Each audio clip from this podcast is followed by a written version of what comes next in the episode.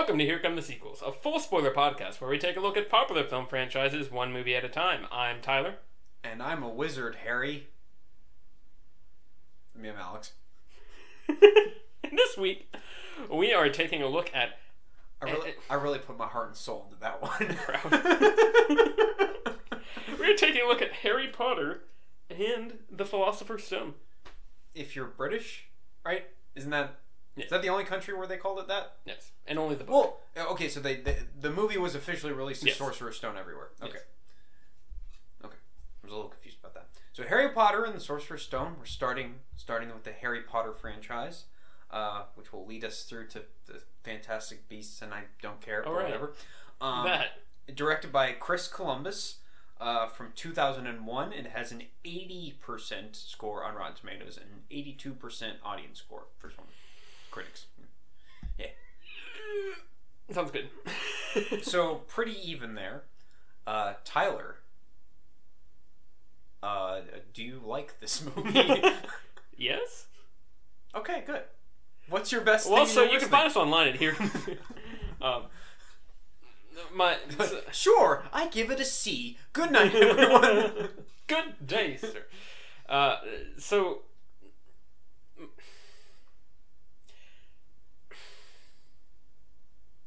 Better or worse than Star Wars: The Last Jedi?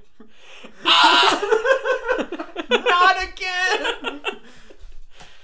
Oh god. Uh, I'll start with my worst thing, which is that Ooh, you're subverting expectations. there. because I don't have a best thing right now. Okay, I, I'll that's come up with something. It's fine. Okay. It's not that I can't. Anyway. Well, that's funny because I'm not sure if I have a worse thing, okay.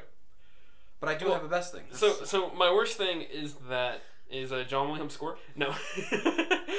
my worst thing is leave now, sir. I'll handle this podcast by myself from now and on. it will just be you humming along to the John Williams Yes. Harry Potter score. Yes. Uh, no, my my worst thing is in general the fact that this movie is so dead set on being like almost an exact adaptation without really trying to translate it into the language of film. Yeah. And especially at the beginning, this movie takes a while for you to like settle in. Yeah. It takes a while for it to start giving scenes time to breathe. It's just sort of one thing after another thing after another. Uh, Got very weird pacing. yeah, where you're just sitting here like, oh, oh, okay, I guess we're we're done with that. Okay, now we're moving. Okay, okay, okay. Like, And I just- think for children, it's not a problem. yeah, And you know, this movie is is all in all kids movie. I don't know what you're talking about. Well, it's PG for starters. Should have been R. I want the Snyder cut. where Give me the Cuarón cut. where where where Harry is uh, like puts his face on Quirrell or his hands on Quirrell's Yeah. face, and there's just blood Yeah. just shooting out of his Yeah. eyes, Yeah. right between the eyes. It's like Raiders of the Lost Ark. Oh my god, he boops his nose, and there's just blood everywhere. What is this magic? Oh god. But yeah, I, I feel like going with that, it kind of reminds me. I'm going to go with another Zack Snyder reference here, because because we've never done done that before on this podcast. But I, I feel like a lot of people complain about that with Watchmen, how it's a very literal adaptation, Mhm. and thusly kind of misses a lot of the, the meat of it, Mhm. what it really means. Um, I feel like it's less of a problem with Watchmen. yeah, we both generally like watching the well, just quite a bit. because of the the medium that it's going with, because comics are visual, Yes. so automatically that carries over There's- a lot better. It's, it's harder. just- yeah, it's harder. this is just the the book is third person narration, yes. and the movie. I mean, you can't you can't do that with a movie. Yes. So we miss a lot of like what the characters are kind of thinking, and Yeah. It's a little weird. It's a little weird. It, I mean, the big. It's really just the biggest issue at the beginning, but in general, we sort of slide into this rhythm eventually. Yeah.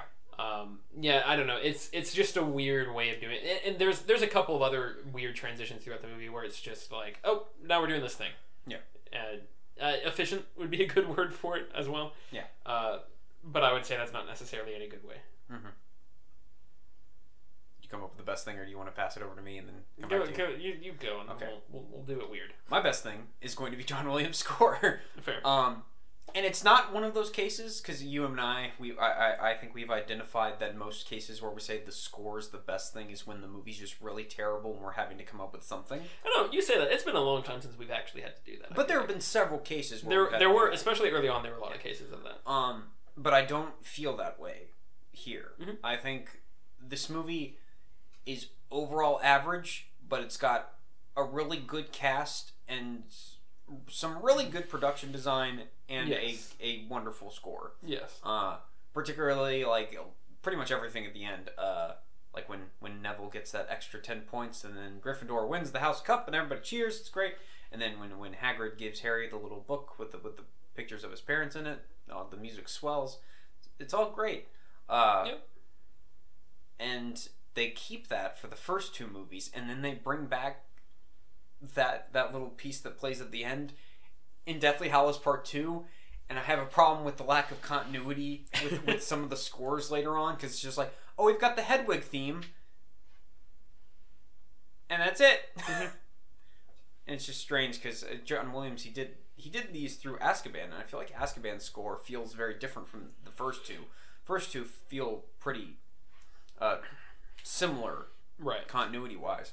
Uh, th- that's just something I'll have to look at as, as we keep going forward. Uh, not to say that the scores in the other movies are bad.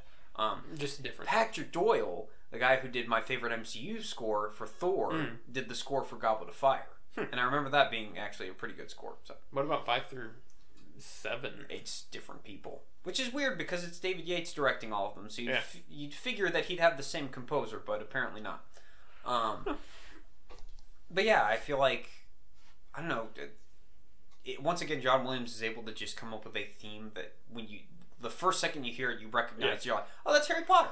Oh, that's Superman. Oh, that's Indiana Jones. Like he's just the master Jurassic of Park? that. Star Wars. You remember Star Wars? Man. But yeah, I, I really really dig the score. Um, my worst thing, I think it's just going to be the averages averageness of the production. If that if that's if that makes any sort of sense, just because the directing is very standard. There's nothing really special to a lot of the cinematography. The editing's very, uh, uh, particularly with the pacing, it's, it's Yes. just kind of weird. Um, and I think that See, I, I don't want to be too hard on Chris Columbus cuz because, you know, you have to. He has to successfully start the franchise, Mhm. um, and there's a lot of work that goes into that. Like he has to cast everyone and make sure that they're good for at least seven movies. Yeah. He has to find the locations, and for the most part, they've stayed the same.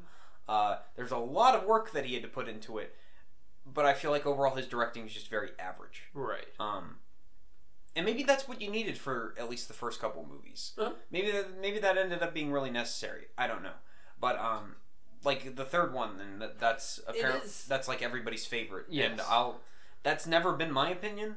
The third one's never been At my least favorite. Maybe previously. maybe just because of the story. Um, Mhm. I haven't really paid attention to like the filmmaking stuff. And of course, Alfonso Cuarón, Cuarón, excuse me, like really good director. Mhm. Uh, so it'll be interesting to rewatch that one. Uh, but I feel like if you had someone more like that, And that's sort of my on thing these. is uh, I'll be interested to, as we watch these to see just how much of a missed opportunity I feel like these movies were. Because I mean as much as obviously they were huge deals, everyone Harry Potter has been the most lasting had the most lasting cultural impact of like anything since Star Wars, Yeah. probably. of In terms of just like permeating everyday like Yeah. knowledge. well, plus I wouldn't call, except for one of them. We'll get to that one. I'm not going to say which one Mm. it is. I feel like you can't call any of these bad. Yes, but that's it's the other the other thing of how many of them can you call spectacular or like excellent, Like maybe a couple. and and that's sort of my my thinking is that and the fact that there was a lot of non continuity in terms of creative control and everything. Yeah. Um, the final couple, and I'll have to do some research when we actually get to the, the last two parts of part seven, the two parts of part seven. Uh, neither of them, from I believe, box office wise, they both they made a ton of money opening weekend and then really fizzled out quickly. From what I remember, I'll, I'll have to look that up and, and check on that. But that's just really it. like it's and it's not even necessarily that the movie the movies were bad or and that's what the audiences were responding to. It was just Yeah. like the entire they built this fan base where the entire fan base was like, I'm gonna be there day one. Watched it, and then there was not much else to, to sustain it because it was really appealing to the hardcore the, the massive hardcore Harry Potter fan base. Yeah. Uh, as and once that once that had kind of burned through it, there wasn't as much to sustain your average moviegoer, and that's sort of what I'm curious about uh, as we go through these. I, I'm I really want to watch to see if there could have been more done to make that work. I don't know. That's interesting because I've never really. Uh, Probably just because these these movies ended before I really got interested in like the like the behind the scenes Yeah. stuff and and really get into like box office stuff and like marketing Yeah. budgets and all all those shenanigans.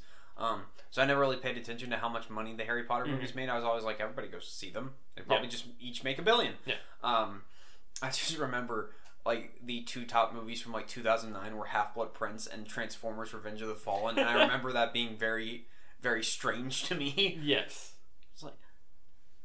Can we can we take the, all the money from Revenge of the Fallen and just move it to Star Trek? Like something that's at least mildly good. Yep. Give all the money to JJ. Remind me again. Avatar was 2007, right? no, that was 2009. That was 2009. Yeah. So that when, when did that happen? Well, the thing is that that movie comes out in December, True, so true, it's true, almost like it's a 2010 Yeah, yeah, movie. yeah, I true. don't know. I, but I remember before that, it and that movie of didn't necessarily make everything in one month. It made everything in like a year. a year. Yeah. Yeah. Uh, but yeah. Did you come up with the best thing? So my best thing in general is the the feeling that this movie evokes, not in a nostalgic sense, but in terms of you mentioned this as right when they get to Diagon Alley, um, just like everything. Like we're looking at Gringotts, Yeah. and and Ollivanders, and and just everything evokes this this amazing sense of wonder. Hogwarts is beautifully designed, and there's there's a ton of really interesting stuff going on in the background that just makes it feel. Like, I mean, it, it really does feel like it's it's, and that's what that's more what I'm looking for in terms of adapting the language of the books into the language of film, where they, I feel like he does a pretty good job of that, but there could be so much more done in order to really bring the characters to life. Yeah. That's that's why it's strange to to talk about how great a lot of the production design is. Yes. And like the look of look of the world, but then to be like, but the actual like shooting the camera and making it Yes. into a movie is where we start to have some issues. Yes. It's very And it's it's a very nuanced uh, Yes. problem.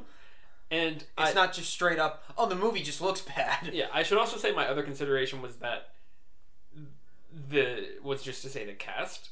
Um, Yes. but I almost it's hard to say that for this movie because we are working largely with child with very young actors. And, And- you can tell that a lot of them have a lot of potential. But yes. can we get one more take, Rupert? Just one more. yeah, yeah. Uh, Maybe don't be so over dramatic. there, there's, there's a lot As of for me, I'll be a knight. Why is he the only one on a horse? I don't know. We'll talk about it. Uh, the, They, Her- Her- Harry and Hermione, they just stand in spots. Ron's actually on a horse. yes. because they didn't want a scene of a. Uh, I'm totally stealing your thunder here. You told me this while we were watching the movie. So is it so the, the whatever the queen or whichever the knight The queen. is it so the queen doesn't like cut his head off? It's just like oh, it just stabs the horse. He's fine. Yes. Or stab him. I see. I've I've recently started rereading the books, and I'm like in the middle of uh, Prisoner of Azkaban. I for the life of me cannot remember. Uh, Sorcerer's Stone. How how that all That works out with, the- with the chess scene. Yeah. Mm. It's like I don't remember if they just stand in spots and he weirdly gets on a horse. I don't. I don't remember. well, well, I, I, I might have to. That is such a nitpick, but it's I might have to reread. The, I'm, I'm getting a hankering for it, so I'm, I might have to go back through and then we can we can cover. You can be a, you can be moving ahead, and then I'll I'll check behind and we'll we'll get it from both ends. Um, but anyway, the it feels unfair to give it to to praise the cast when a in this particular movie they're not maybe as, quite as good as I mean th- there's there's only so much you can expect from child actors but there's You should just praise the adults. well that's kind of and that's kind of what it comes down to is that like everyone else is pretty much amazing uh, but then the kids the, the protagonists are just not quite there um, How have we never And- gotten just a Snape movie? What do you mean? Like, uh, I don't care about Fantastic Beasts. just do like a whole Snape series of his backstory. I feel like that's just kind of interesting. Played by Benedict Cumberbatch. I'm not gonna say no. He no. has a good Alan Rickman impression. I don't know if Um, you've ever heard it. It's good stuff. I'm not gonna say Uh, no. yeah. Who cares about Fantastic Beasts? I'm sorry. I, I have not seen the movie, okay? But I just cannot care. there is a reason for that. That's because you don't care. It's because I don't care. Uh, but uh, that's the weird thing about Harry Potter. I don't care very much about the magic world side of it. That's just a backdrop for characters that I like. Mhm. It's kind of I'm, like I'm probably a little bit. it's kind of like no, not exactly. It's not like Star Wars at all. Um, Star Wars, I'm completely fine with a, a new cast of characters coming in. Like I, I like like all the, the the new characters in the in the Disney Yeah. movies. Um, that's that's not my problem with some of those. Um, and like Solo, I like all the new characters in Solo. I like Solo. Sue me. Um, I will. I actually saw it. Thank you. Can you say the same? I mean, Tyler can because he saw it with me. That's but can, but can everyone else? T- I feel like we were the I only. actually, I actually ducked out. Oh, I got a refund uh, before before it started. Yep. I was not, was not feeling it. Oh. Disney's ruining Star Wars, so I give it a solid B minus.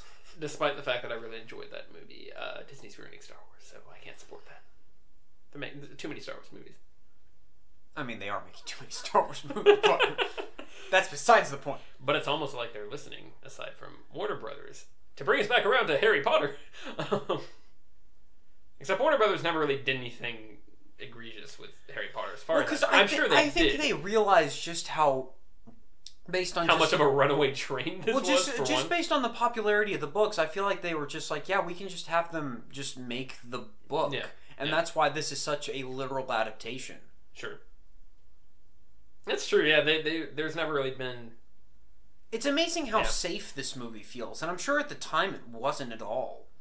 But Yeah. just it, compared to, to Fellowship Well, that's of the Ring, it, it's. It, wasn't a safe concept, so they made it Yeah. a safe movie. Yeah, but compared to Fellowship of the Ring, came out the same year, Mhm. and it's like that has to shift a lot of stuff around from the book, and you know it has to Mhm. cut certain sections. This one, Completely like restructures the pacing. yeah, this one just completely focuses on what are the main plot points we have to achieve Yes. in order to make this a two-hour, twenty-minute. Can we make the characters memorable Yeah. by replicating scenes from the book? Yes, and can we make it look and feel like people would imagine in the book? Yeah. Well, it's, it's so weird because because that's a lot of times that's one of the main problems with adaptation because Mhm. people You it, imagine it's never going to be what what people imagine in their heads, but somehow maybe it's because I I mean for me personally it's because I saw the movies first, See, I don't. Think, I didn't see. or at least I saw the first. When did this movie come out again? Two thousand one. Right, you just said that. Um, I don't know which one I read or saw first. Interesting. Uh, I but it might just be because it was around the same time that it sort of aligned for me. That my idea of the Harry Potter world Yeah. aligned for me. But at the same time, I don't know. Like I feel like it it's nails one of it. those, It's one of those things where when I read the book and I see the the events, the The locations descriptions, described, I'm like, yeah, that's how the movie is. Oh, Yeah. like Diagon Alley. Yeah. It's just straight up how it's described Exactly. in the book. exactly. Can I change my worst thing to when those little kids are like, "Wow, look, the new Nimbus 2000! It's the fastest model yet." Very it's like, specific. oh, it's like Harry specifically walked by so they could tell him that, so he could get that later, and we know what they're talking about. Yep. Wait, what's that on the ground? Is that the script? no, it's a Nimbus 2000. It's the fastest broom in the wizarding world. Um, so, what was your best thing? I completely the feel. forgot. The, okay, the feel. the- yeah, we were just because I was saying that I considered going for the cast, but Yeah. I don't think it's fair to give it to the cast yet. And it, it would almost be giving credit for the fact that they did find child actors who developed into really good actors. Yes. But then again, it could just be that they're working with a director who's good with child actors, and Yeah. so over time, they're just their the development of their skills worked out well Yeah. because they were working with And, directors who and for help. those who don't know, Chris Columbus, uh, the main thing he's known for is, other than these, are Mhm. the first couple of Home Alone movies. So and Percy Jackson. and Pixels. And Oh boy, I feel like he's one of those standard. Like he's he's the more positive version of a Brett Ratner type, Right. Where you just call him in and he'll do whatever you want. I feel like he's he's on the positive end of that spectrum. He's not an auteur. He's just He's there not- to. Uh, but he's also not a you're ter- like, hey, can I? Can you paint my, my my my house this color? And he's like, yep. And they're like, you know, I, I think that color uh, is, is a little off. Maybe maybe you know, do, you- do you think we could? Uh, well, you, you got another color to give me? Well, couldn't you? Say, aren't you a painter? Like, aren't you? Aren't you supposed to be good at this? Could you maybe provide? Some, no, no, no. Just But give me some paints. I'll put the paints on the house. It'll look good. it also helps, at least publicly speaking, he's not a terrible human being. Sure, sure. It's always a plus. That's always a plus. Um, well, it's just interesting because I, I did a little bit of research about like how he kind of dealt with the kids as it, Mhm. in, in terms of trying to get them to act, and a lot of times he would just set up multiple cameras. That way, he could kind of piece together the performances that he Sure. liked in the editing room. Um, pretty smart. I mean, Yeah. it, it I you can see how that. I, I I can see how he did that and how it worked. Yeah. Like yeah, it's just uh, it's always nice to see someone who see a director who is that who is very proficient with the editing room in terms of pulling the the movie that he wants out of the editing room. Yeah. Um. Well, it's just funny because, like, th- there are really no major changes from the books, at least in terms of like the the appearances of everyone. And I think the biggest thing is like the Dursleys are blonde. I Yeah. think that's about it. Like Harry, the only real Harry looks like exactly like Harry Potter as described. I can think of like two scenes that were removed from the book. Yeah. With the because isn't nearly headless Nick's death day party? I believe that's in Chamber of Secrets. Is that in the second? Well, either way, it's it's Yeah, it's in Chamber of Secrets because from whichever. immediately following that, I think they find Mrs. Norris right. uh, Yes. petrified. Um, so really, there's it's just there's a slight change to the end. I feel like the, the final act. There's one one of the puzzles is taken out. Well, it's just funny because, like, and this might just be because J.K. Rowling hadn't finished the book, so it's like we don't exactly know everything that we need to keep. Mhm. But I feel like the ghosts are one thing that can just immediately go because it's just wasting screen time. Yeah, I mean, not that they really take any screen time up in this. Well, it's just funny because, like, Nearly Headless Nick also gets petrified in the second one, and then the ghosts just kind of disappear. Yeah. Until, like, the last one where they have to go to find the Ravenclaw diadem or whatever. Right. And they're like, oh, yeah, remember when ghosts were here? But see, that's the sort of thing too, where it's like that's why I feel like as time goes on, the the world becomes less interesting for these movies. Yeah. Which is why, and obviously I'm getting ahead of myself here, but with the sixth one, I feel like one of the biggest missteps is the fact that by that point, it feels more like a generic high school romance movie, as opposed to a. Because the sixth book really does feel, in a lot of ways, like Harry is just living a normal year. Yeah. Up until the very end in And the then, life and then everything goes horribly sure, wrong. Sure, but and it, up until that point, he's living a normal year in the life of a super uh, or a, a, a student in the super magical wizarding world. Yeah. like it's it's just like what would this how would this school year go for a normal kid? Yeah. you know, with their relationships and what they're looking at, and I feel like that's a lot of what's really what I really really love about that book is missed because of the fact that by that point we've kind of stripped away a lot of the, the good core elements, the, Right. the stuff, the, this the secondary stuff that really fills out the world, Yeah. and so it misses a lot. Um, which goes back to have we already mentioned our, our Harry Potter miniseries idea? I think we did. Did we mention one. that? I think we did sometime in the Lord of the Rings Hobbit podcast, but My desire is for either the BBC, preferably something like HBO or HBO Netflix, would be where, ideal. we, where we can get a or Netflix. hi- a either either way. I think the two of them between the two of them, one of them would would nail it. I think. because uh, okay, We I, did definitely talk about the this, but we can thing go that over it again. most people like about Harry Potter is the cast. Mhm. So that I think that that's the biggest hurdle you have to overcome with this. I feel like these are ripe for remaking as into miniseries. So each one would be a season, um, and the episode count would be relative to the length of the book. Yep. And just have each season one a year for each book. That would be my my Mhm. idea. and don't necessarily make it be like 13 episodes for No. like the way they do the the Marvel net or the Marvel Defender stuff. Just be like, hey, because then you make I feel like you make it feel like more of an event if you just do. It's sort of like Game of Thrones. Yeah. Where Game of Thrones, the last couple of seasons have been like six and seven, and it's like, oh, we're really building Yeah. up to the finale here. Where it's Well, like, like, this so- is just Well, like Sorcerer's Stone, you can do that in four episodes. Yep. Four hours. Yep.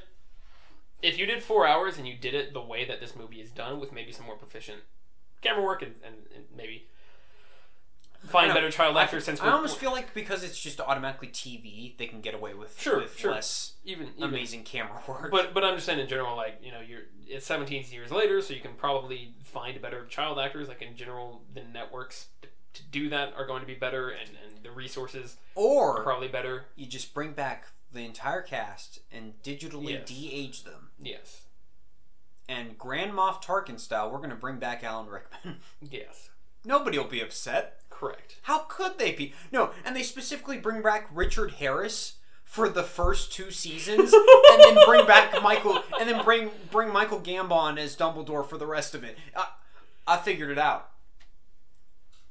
Let's do it. I'm on board.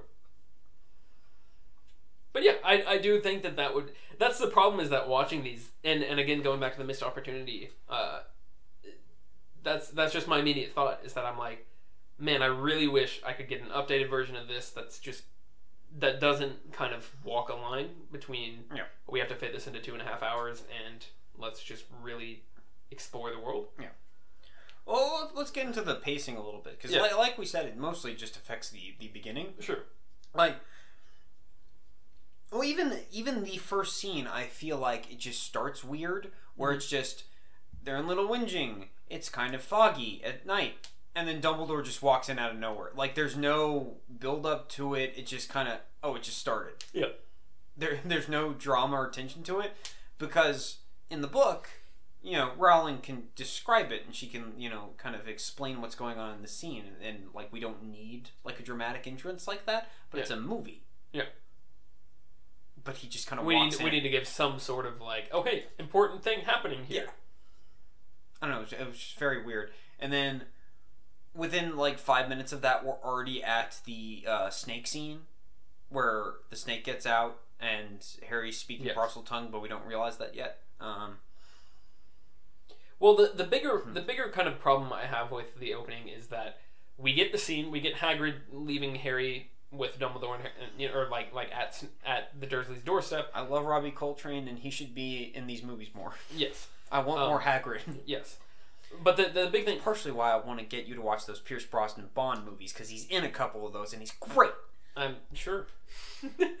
uh, he, He plays a Russian gangster. How can you hate that? I can't. You're right. All right, well, let's. We're watching We're them right after watch this. them, we're watching Uh, them back to back to back. Incorrect. So the the thing is that like this movie, it starts off with the scene, of course, straight from the book of leaving Harry with the Dursleys. Yes. Right after his parents have been killed. Then and and so we're we're left with Hagrid being really tearful and kind of like. You know, uh, he's he's he's very you know he's he's already going to attach this kid like it's he's it's such a tragic event he's he, you know he's really emotionally attached. Um, there's really not much of a transition to modern day either. It's it's kind of just like, is it? I assume it's. I can't remember exactly. already. Dumbledore leaves the note um, for the Dursleys. Uh, he says, "Good luck, Harry Potter." It zooms in on the scar, and then it cuts to the logo, and Okay. then and then it cuts to Harry in the the uh, cupboard. Yeah.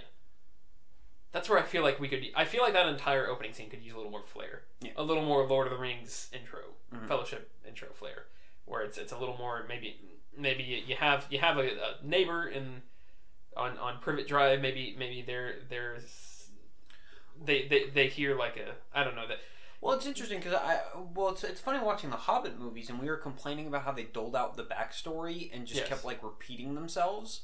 Whereas this one, I feel like overall it's very effective, where we don't really know a whole lot of the backstory. We kind Right. of discover it with Harry. right. Which know. is fine. I'm just saying the. I'm saying you don't change anything about that opening scene, but just Mhm. the overall cinematic presentation, So what you're saying is just get Alfonso Cuarón Yes. to, to redirect that opening scene, or, or, the, the, entire movie, which is kind of my or problem. the entire first two movies. Because I'm thinking about this, and as I'm thinking about it, I'm picturing the way that Prisoner ofAz- Azkaban plays. Like Yeah. it's it's the same idea of just like you there. We should really like roll into the logo, and like it should be like it, I feel like the logo just kind of pops up. It's like okay, Yeah. it playing the music. Um, I don't know. We we we should. I feel like that opening should be more impactful because then it's kind of, basically the problem is that we then we cut to Harry. He's at the Dursleys. Yeah. He has a bad life. Snake scene with the zoo. Oh, they're freaking out about letters. oh, they're going to the. They're now on an island in the middle of The, nowhere. that's the biggest editing weird thing that that bothers me is Yes. they immediately cut from oh we're leaving because all these letters uh, uh they they won't leave me alone they won't go away and then they immediately cut to they're at this Tim Burton esque uh Tower weird tower Yeah. thing out in like the middle of that we see one shot of, yeah I'm and like, then Hagrid shows up, and it's like, I'm like, wait, I thought this was supposed to be like a realistic world. Why are we in like a Tim Burton location? Yeah. And that's because in the book, it's like they travel around for several days and they Exactly. really want to get off the grid because the letters keep following them and I to feel wherever like they go. I feel like the movie could really benefit from that, where if it was like, okay, like a quick montage. yeah, we're gonna have, we're gonna, well, for one, the transition from Vernon just going crazy over these letters, like I feel like that's very quick. Yeah. It's just like, oh, he's gonna letter, oh, he's getting a bunch of letters, oh, he's going crazy. Yeah. Um, I feel like we should we should Hold on. establish more. Just to, his his performance. Sure, No post on Sundays. sure, it is amazing. Ah, Um, but it's just, I I wish we'd flesh that out more. And then yeah, I want a Dursley's movie. Just them hanging. Uh, that would be great. And Dudley's just being a little brat, and he gets away with it, whatever he wants. This could be a very funny movie. I, where's my Harry Potter cinematic universe? sounds like oh, whatever- Wait, there is one. this- I just don't want it. This sounds like the sequel, the, the terrible sequel to National Lampoon's Christmas Vacation that they made with uh, what's his face from uh, With Dennis uh, Quaid, uh, Dennis Quaid's brother, Randy Quaid. Randy Quaid, right? Yeah, yeah. Dennis Quaid's a real actor. Come Okay, on. I, I don't know either. It's Come fine. Um, anyway, the Although Randy Quaid j- did help save us from the aliens, so That's correct. I'm, I'm accurate information. Uh, fake news. but my big thing is, yeah, it's the fact that we cut from there. And it's like, all right, it's freaking out. We got to go somewhere, and so they just go to this island in the middle of nowhere, and then immediately we're back with Hagrid. And it's like, Yeah. okay, so Well, even from from our perspective, it feels like Hagrid has not had. I re- like we obviously understand, Yeah. but they do not emphasize the time difference at all. Yeah. Well, even even further, Hagrid walks in, and it's like, oh, he's big and scary, and he bends the shotgun or Mhm. whatever, and then he's just like, oh, Harry, d- don't you want to know where your have you ever wondered why where your mom and dad learned like everything? And he's like, well, what? And then, then Hagrid just goes, you're a wizard, Harry. Yeah. And then Harry's like, I can't possibly be a wizard, and he's not. I feel like his response isn't exactly natural. I feel like it should be more like, wait, what do you mean a wizard? Like Yeah. magic and stuff? Yeah. Yep. I don't know that that Well, it's just nitpick. it, the the best comparison I can think of is Jurassic Park because how long is it in Jurassic Park before we finally see a dinosaur like a in full on? It's a good like 20 30 minutes in, right? Probably like 30, 40 minutes, right? Yeah, and you don't, I'm not saying you have to take quite that long, No. but you've got to take some time to build up to everything's real. Like I, I feel like we need we need to. It's, it's not even necessarily the, the, the confirmation that magic exists, but the us see us experiencing it because uh, Jurassic Park's the same way. Where it's like would Jurassic Park, we learn about the we learn the dinosaurs Yeah. exist. I'm just saying you can flesh out all of those individual scenes we just mentioned.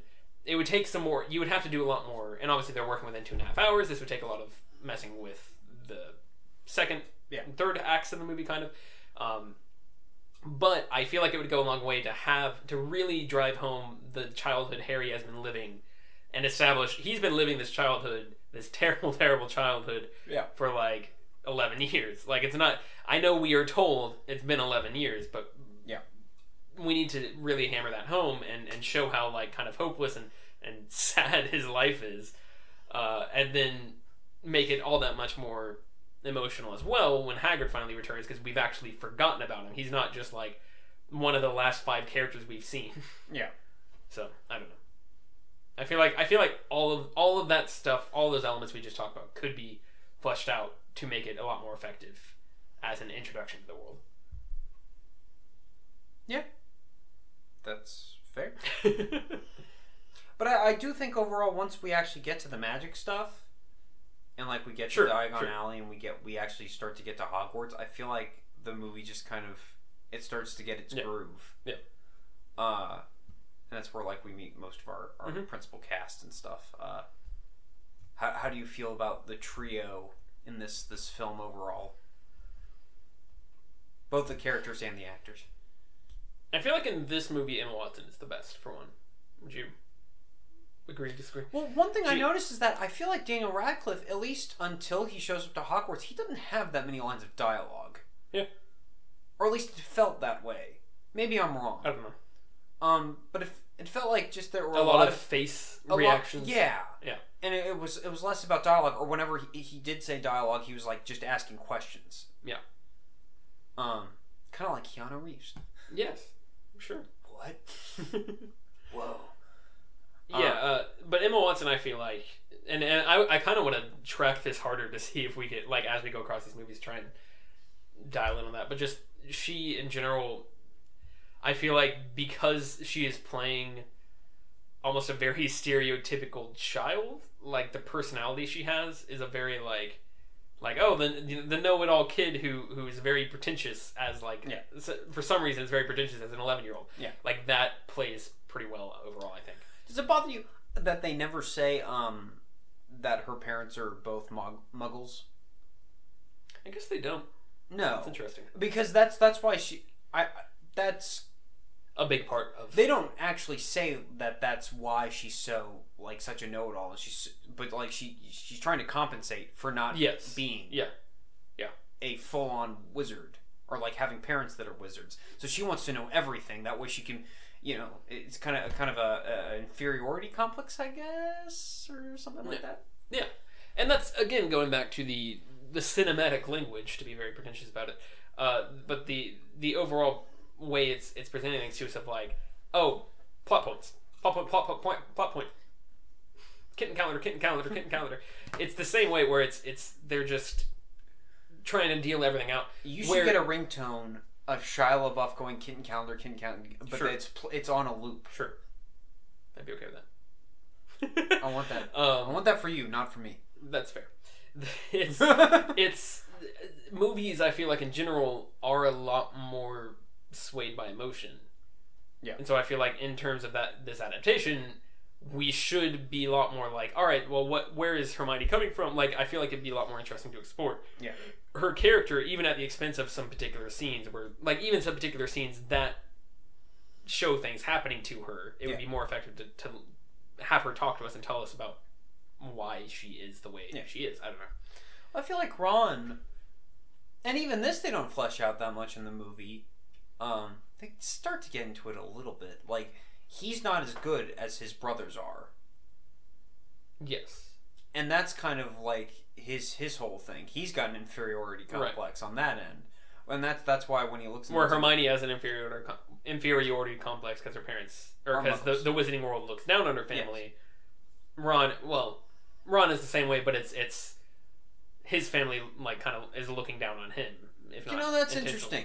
I wish they played up, that up more and, and like how the how similar they are. Yeah. And that way I might be able to buy it when they actually get together in a way that I don't. At least in the movies. all, I, I haven't I haven't gotten there in the books. for all you listeners, uh, Alex is a hardcore. Oh yeah, What's- try and do this, yeah. There's a there's a name for it. I don't know. For Harry, Harry and Hermione, I'm sure that I gotta look it up now. I just feel like their characters are Through my naturally whole- are my naturally groove. more likely to get together. And I feel like, well, one thing I noticed, I didn't bring this up while while we were watching it. A lot of Ryan's, Ryan's, Ryan Johnson's, a lot of Ron's exposition is taken away from him in in these movies and given to other characters, and so these movies oftentimes. Oh, oh, I okay. just learned about Snarry for Harry and Snape. you heard it here first, folks. I've I've found I found a list of I'm, I'm completely interrupting your perfectly valid argument to uh, bring you a list of Harry Potter pairing names by the Harry Potter fandom. I was talking about Ron and how they could have made him a more interesting character, but go on. Uh, so common pairing names. Uh, apparent apparently, most of them do not have. There's one for Hermione Granger and Charlie Weasley. Who are you people? Do we even see Charlie in these movies? I don't know. Because Bill's uh General Hux, right? Yes. Charlie, I think, may just get Oh, somebody's got to do some weird YouTube video where he's he's doing his his little Hitler Force Awakens speeches, right? I buy it. But apparently, uh, Hi, Bill. How are you? They will bow down to the might of the First Order. there's one for Arthur Weasley and Hermione.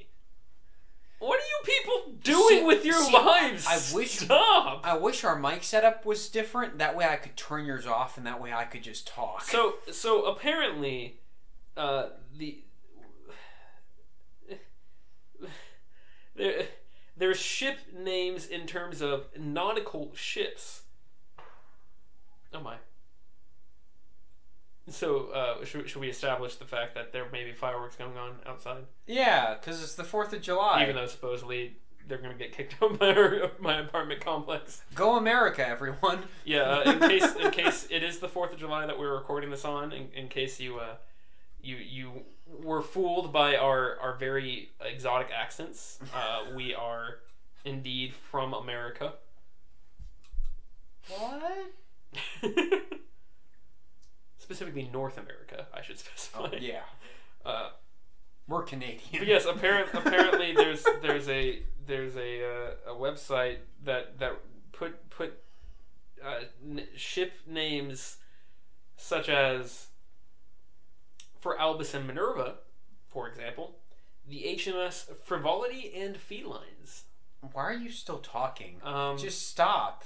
This this is not this is not good. This is not good at all. Oh, okay. I think the internet just broke Tyler. I don't understand. So for Harry and Hermione, right? All right, the the portmanteau, the the the traditional celebrity mashup of the names is Harmony. I, that's I, I guess it's dumb, but fine. The ship name is the HMS Pumpkin Pie. I'm uncomfortable. I'm officially uncomfortable. I agree. I'm- I very much agree. if you'll notice though, I'm not laughing. Yeah, you are. You're laughing on the inside. It's fine. No, I'm dying on the inside. that too. Um, but what I was They're saying about Ron, what I was saying about Ron, a lot of his exposition in the books is taken from him and given to other characters. Like, like Mhm. I noticed many cases when I was reading the first couple books where I'm like, oh, in the movie they have Hagrid say that or they have Right. Hermione say that. I feel like that just makes Ron just come off as that much more of an idiot Yeah. in these movies Or more useless. and that that bothers me greatly because I feel like I'm not a huge fan of Ron in these movies, and that's not Rupert Grint's fault. Mm. Uh, he he gets better as an actor, like a lot of the the younger Yep. cast does. Uh, but I feel like they just play him as too much of an idiot Yep. a lot of the time, and a lot of times he's just mad at them for very stupid reasons. I'm like. I know they're teenagers and teenagers are dumb, but if they talked about it for even 30 seconds, this would be fine. Yep. Um, however, that does kind of weave into a positive thing I have about the movie and the book as well. I like how they kind of use childlike logic because they're a bunch of 11 year olds Mhm. a lot of the time. Like how they're like, oh no, the, the adults trust us. We're the only ones that can go after Snape. So Yeah. we're going to go after Snape and we can totally take him on. Yeah. It's fine. Yeah. Yeah. I don't know. There's a lot of cases It like does. that I agree. that I, that I really appreciate, and then they slowly, of course, as they get more skilled, they get more intelligent about how Mhm. they approach things. Mhm. Although, I like in, in Deathly Hallows Part Two, there's a bit where he Harry tells Hermione. Hermione, when have our any of our plans actually ever worked? We we we plan, we show up, we get there, all hell breaks loose. Like, what are we Yeah. doing? I don't know. I like Good that. stuff. I like some of the self-referential stuff. Sure. Sure. Self-awareness. This It's is nice. largely just making me want to reread the books. I, I, I don't, I don't want to be that guy, but from what I'm reading so far, at least the first couple, because those are the only ones I've completed so far, they are better than the movies. sure. And that's not necessarily fair just because the books just have more time to breathe. Yep. Like, they can be as long as they need to be. Uh, whereas the movies, they do have to have it within a, a set Yes. runtime. Yeah. I don't know. How do, how do you feel about the, like the mystery overall, like the, just the general plot? Because uh, like we said, it's not it's not different from the book at all. Yeah.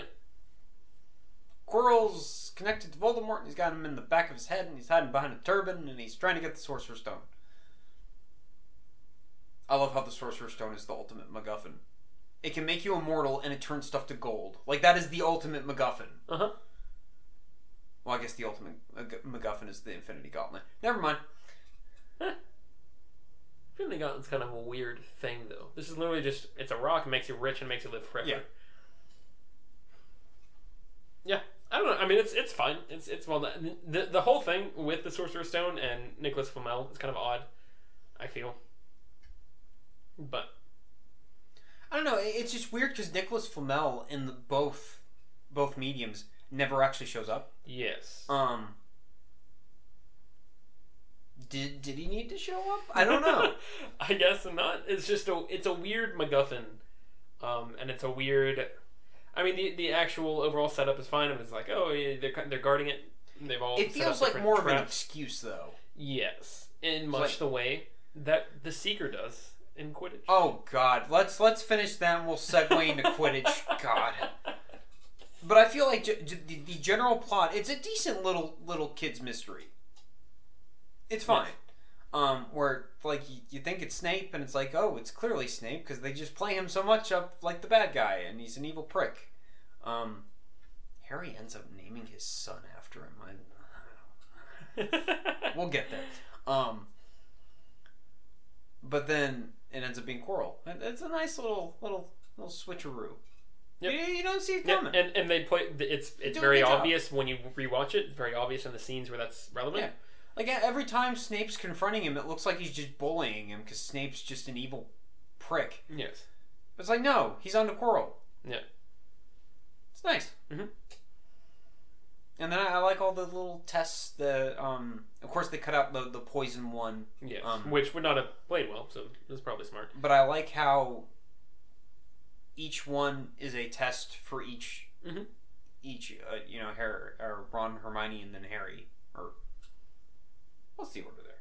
Yeah, it's Hermione's In test the first. book, in the book, don't plants, they don't they kind of like plants? It's the keys and it's the chess. in the book don't they kind of uh, lay out a little bit more what the wh- who made each trap Yes, each one is made by a, a different and, but in the book don't they actually figure that out as they Yeah. go along where they talk about that Yeah. it's kind of neat but i mean they mention that i think in the movie when when hagrid's talking about it do they not he might say something about like a diff, like the professor. i guess he's i guess he's just talking about fluffy where he said i don't know. Also, I, I, I like Fluffy. Fluffy's only in it for like thirty seconds, but it's a it's a very memorable image. Mhm. Uh, and I like the overall trick with with the mirror, and of course, this is all Rowling, not not really the filmmakers, but but just the fact that the only way you can get the stone is if you look in there, and that's what you want most, but only to not use it. Mhm. Although then I have to ask the question: Well, what happens if the person ends up getting the stone, and then the person who wants it for evil gains is literally right next to them, and then they kill them and take it? kind of like what voldemort tries Uh, Dumbledore, you're a moron. Uh, it's okay yeah he dumbledore had uh, closed circuit security cameras the entire time he was just watching he's got some popcorn it's just like ah he'll be fine there's probably a curse or something that'll kill Quirrell if he tries to touch him Well, then it starts to get into the weird thing of Dumbledore is planning all of everything so Harry can be uh, like a like a, a sheep led to slaughter. Yeah. I don't know if that all meshes hundred percent. Well, some of it could be like a, a lot of it is Dumbledore doesn't exactly know a lot of what's going on, Mm. and like he slowly develops that plan over the years, and he Mm. clearly real- realizes early on that Harry is actually special right I don't know.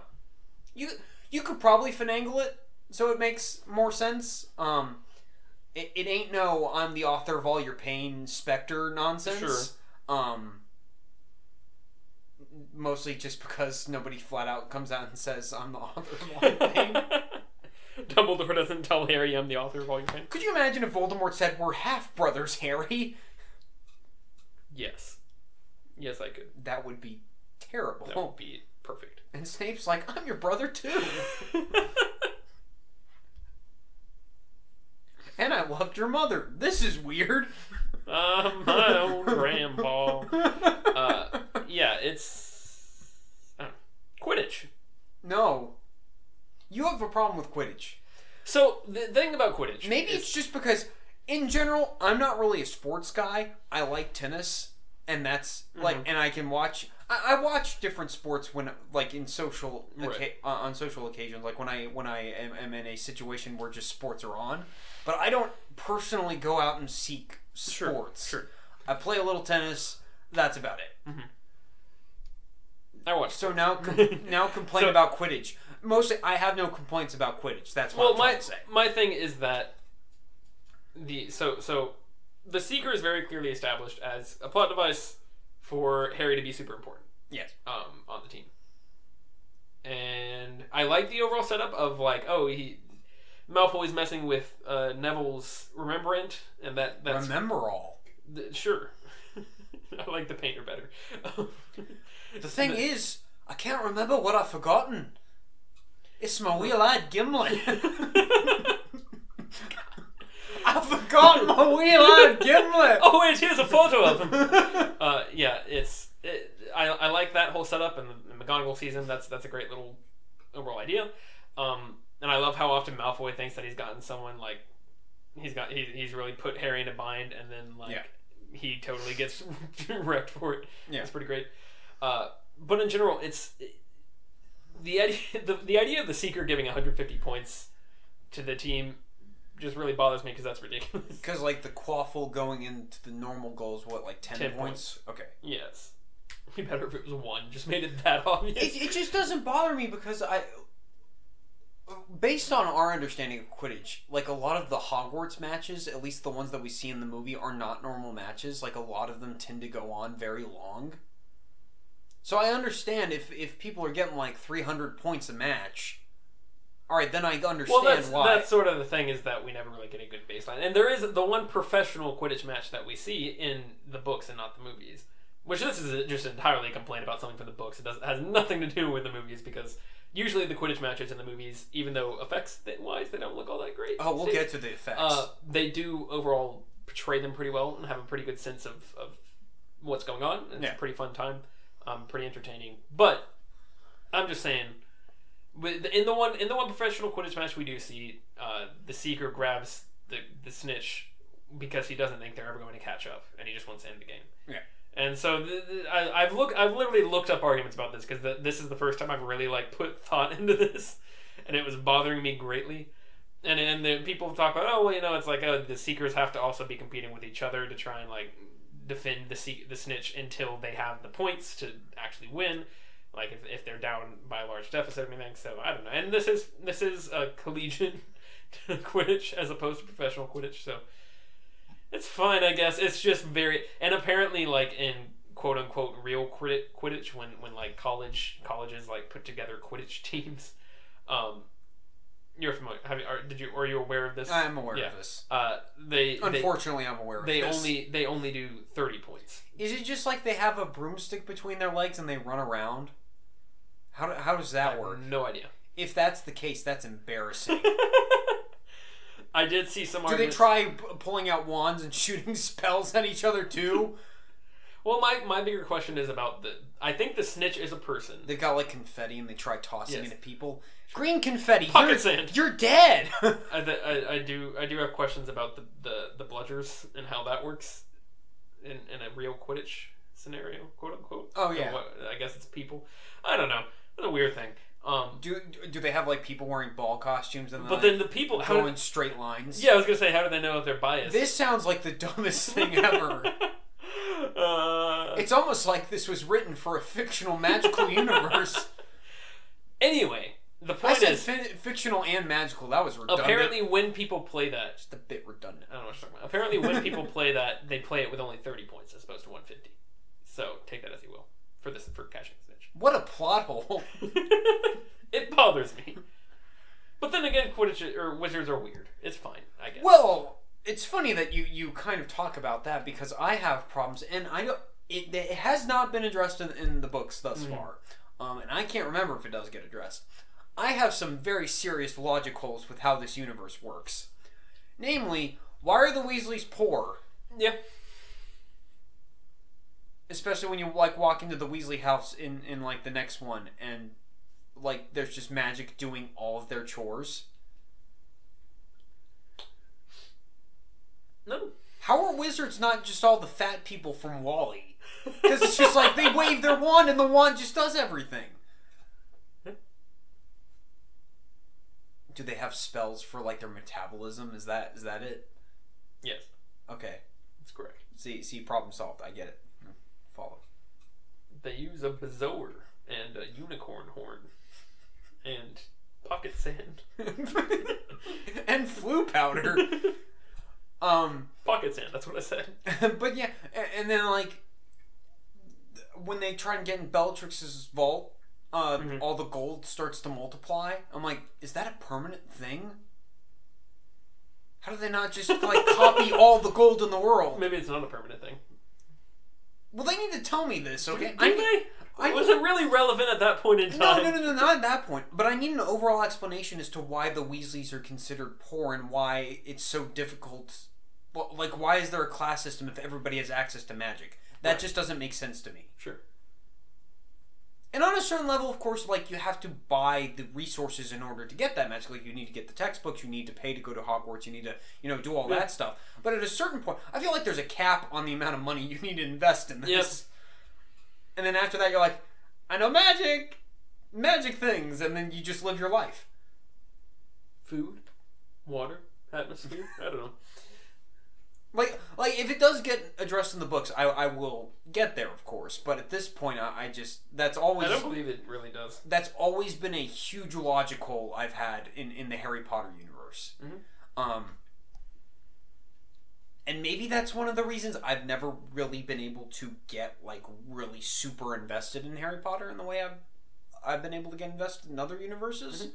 Um, well, it's just, it's just weird because it, just the amount of detail that Rowling puts into it. Like I, Yeah. I, I was watching videos or just like interviews with her, and she's like, "Yeah, here's this whole list I've made of Harry's entire class. That way, I can sort of figure out who's related to who and whose parents end up being Death Eaters and all that stuff." I'm like, "You got this all in like a chart." Yeah.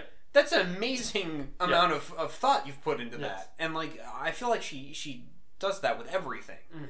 and just to kind of skip over something. Well, I'm sure if you asked her, she has an example. I don't know. She probably does, but I feel like that's a very obvious question that Harry should be asking. Like, wait, Ron, why are you poor? Yep. Why why is Draco yeah, that would rich? be that would be an easy thing to go for. Yeah. It's just like as a kid, it's like you wouldn't even have a filter for that. You're just like, oh, how are you poor? Yeah. I don't know. I don't know. So what I'm trying to say is F minus complete incomprehensible nightmare. Uh, thanks Yeah. Warner Brothers, you screwed it up again. Yep, it's all their fault. um, how do you feel about the digital effects overall? I feel like that's one of the last main talking points we need to discuss. While you're continuing to look at shipping uh, names No, no, for, no. for the relationship. I, I was Harry gonna Potter. say, I was gonna say, I'm seeing an argument that the fact that they do that that the Weasleys do have to send seven children. Oh, you Hog- actually looked this up? Okay. to Hogwarts. Th- This is not something J.K. Rowling said. This is just fan arguments. Okay. Uh, the fact that the Weaslings did have to send seven children to Hogwarts Okay. is draining. Still doesn't really answer how they actually like. or the, the, I guess the the ultimate Well, issue. Is okay, just- okay.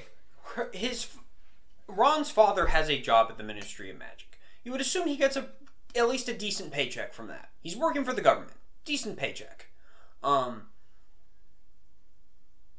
if they can get magic to do everything other than buying their supplies that their kids need for school. This is an interesting Once and again, I feel like there's a cap. this is an interesting and surprisingly deep, like philosophical, deeply philosophical and complex, like response to this. oh no. I don't think they're I don't think they're intending for this to be this this complex, but like when they point this out, this just like hurt my brain. It- they it- put- is, some it, is it is it saying that I'm right? No, yes, maybe. Someone pointed out that if the Weasleys can make like they can just make something, then every other Wizarding family can make something. So you can't make money off of that. Yeah. Like if they can just make an object. Yeah. But then it's like, so what can they make money for? Oh God. Yeah. So it's almost it's well, like I said, his father makes makes his money from working at the Ministry of Magic. Like that's how they get their income. And then uh, Molly's just a stay-at-home mom, I guess. Oh god, there's there's a Gamp's law of artificial something. Oh, there's an actual thing. Yes. Okay. What what is what is this this this law that, that we're looking at here? We're we're we're solving the we're, we're solving the answer the, the questions uh, that that break apart the Harry Potter universe. All right, all right. Here we go. Here we go. So in the books, at some point, I don't know when, in Deathly Hallows. I don't know why it, it takes that long for them to get to this. And it's like late in Deathly Hallows. It's probably when they go to the vault at Gringotts. N- no, actually, um, oh, it's it's about Neville's talking about Aberforth and getting food from him. yeah. and he says, um, so so so the the it's because of the fact that the room, the fancy room, that the what, what's it, the room of requirements? Yes. Yes, it doesn't provide them food. And, Okay. and so Ron Ron surprises people by knowing that food is one of the five exceptions to Gamp's law of elemental transla- transfiguration. And so that just got thrown out there at some point. So apparently there's there's a thing where so you can't turn things into food. Yes, and so apparently, and that's it doesn't really uh, explain things. Oh well, in the books even they say uh, everything you t- when they are talking about the vault, they say everything you touch and burn will mul- or touch will burn and multiply, but the copies are worthless. Ah. yeah. So if you copy diamonds, they're just all cubic zirconium. Yes. all right. Good to know. So Tyler, if you're done reading that, which you don't look like you're done reading that, this is riveting uh, podcast material right here. I'm very. I'm suddenly just. I've gone too deep.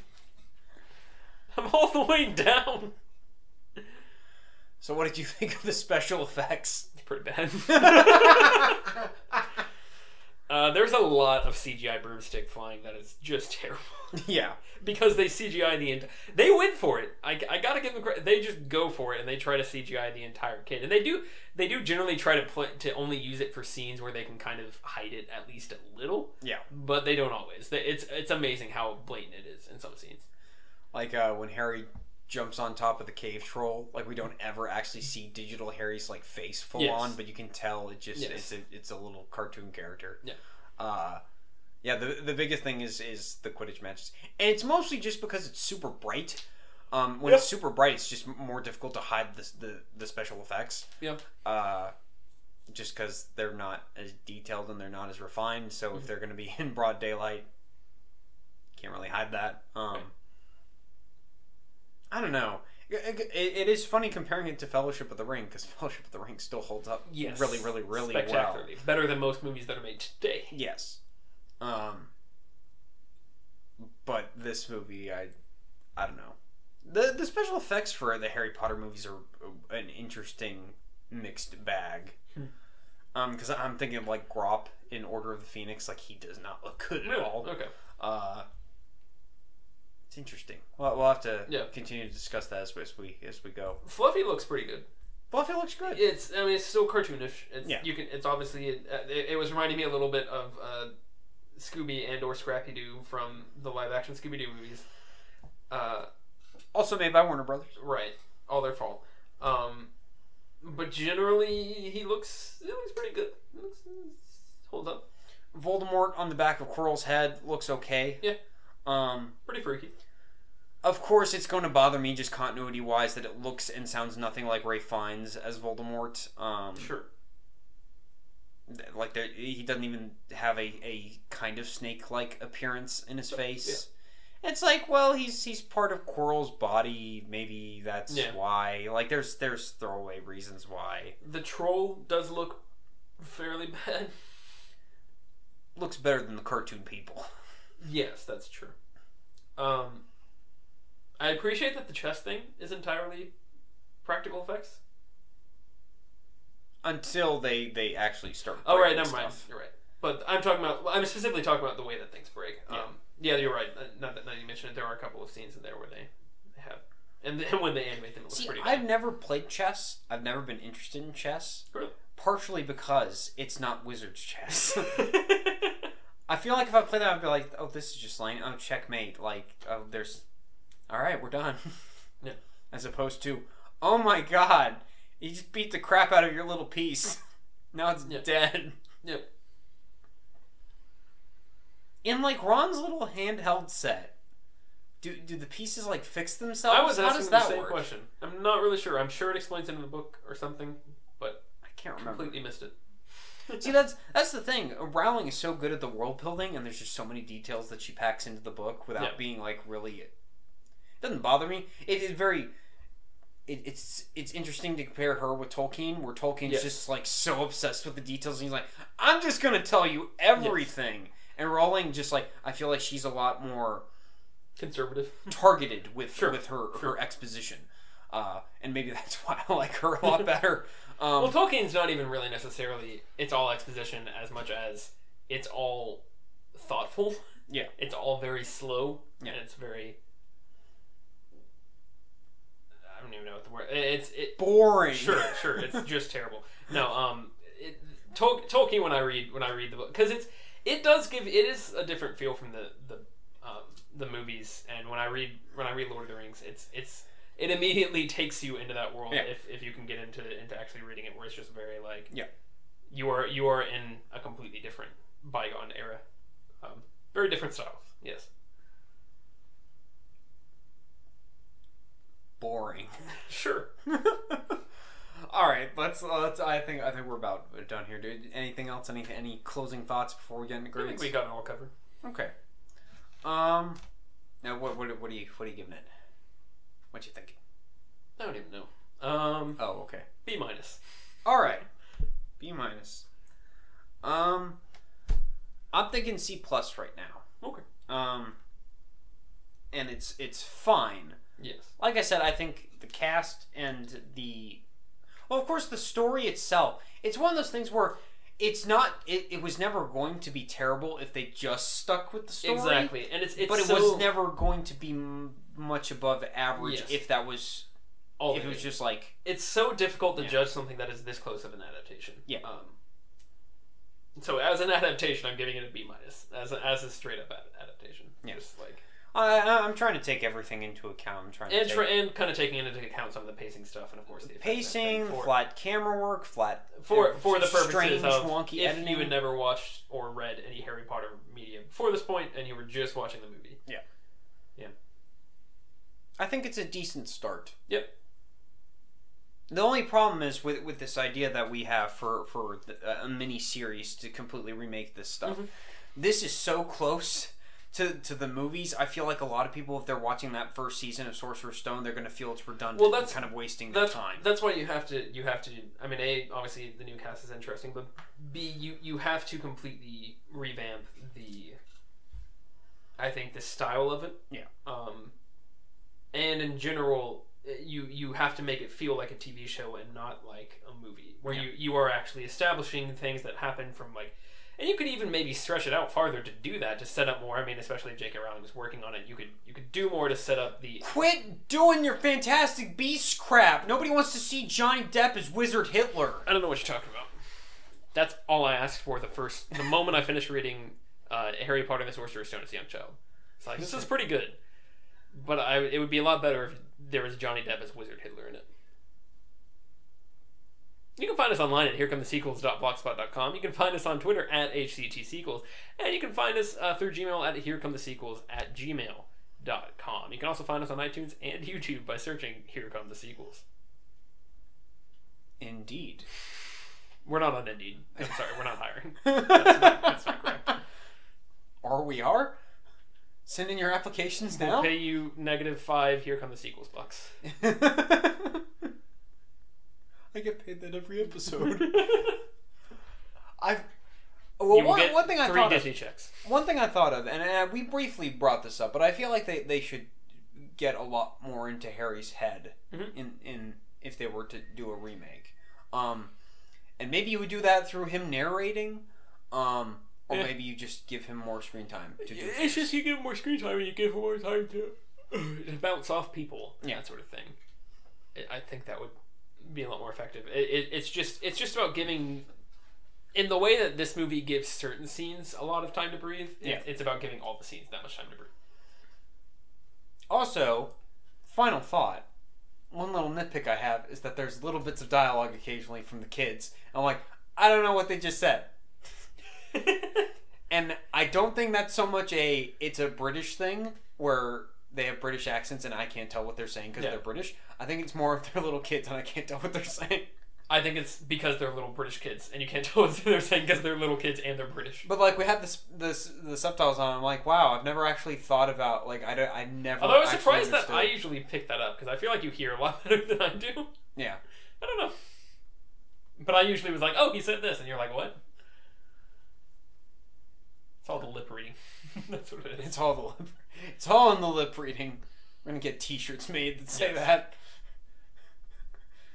Just gonna And have, then people are going to confuse us with the bad lip reading guys. and then be fine. know it's gonna have Ron's screaming face as he gets stabbed on the chest piece. That's gonna be superimposed on the T-shirt. It's, a, in the it's lip like a reading. pencil graphic, Yeah. like like trace of it. Yeah, it's all in the pencil or the lip reading. I almost said it's all in the pencil reading. all right, everybody. Thanks for listening. We'll, we'll see y'all next time, even though we don't actually see you people. Um, we'll see y'all next time for Chamber of Secrets. Tyler's about to lose his glasses, which I'm shocked that Harry never really does. Uh, that was a bad. That was a bad segue. You should feel. at least it's not like Velma and Scooby Doo. You know what I'm saying? No. I, I can't find my glasses. You know that's that's why you know they always say The art, '90s called. They want their cartoon back. you know art is subjective. Nothing is real. All right.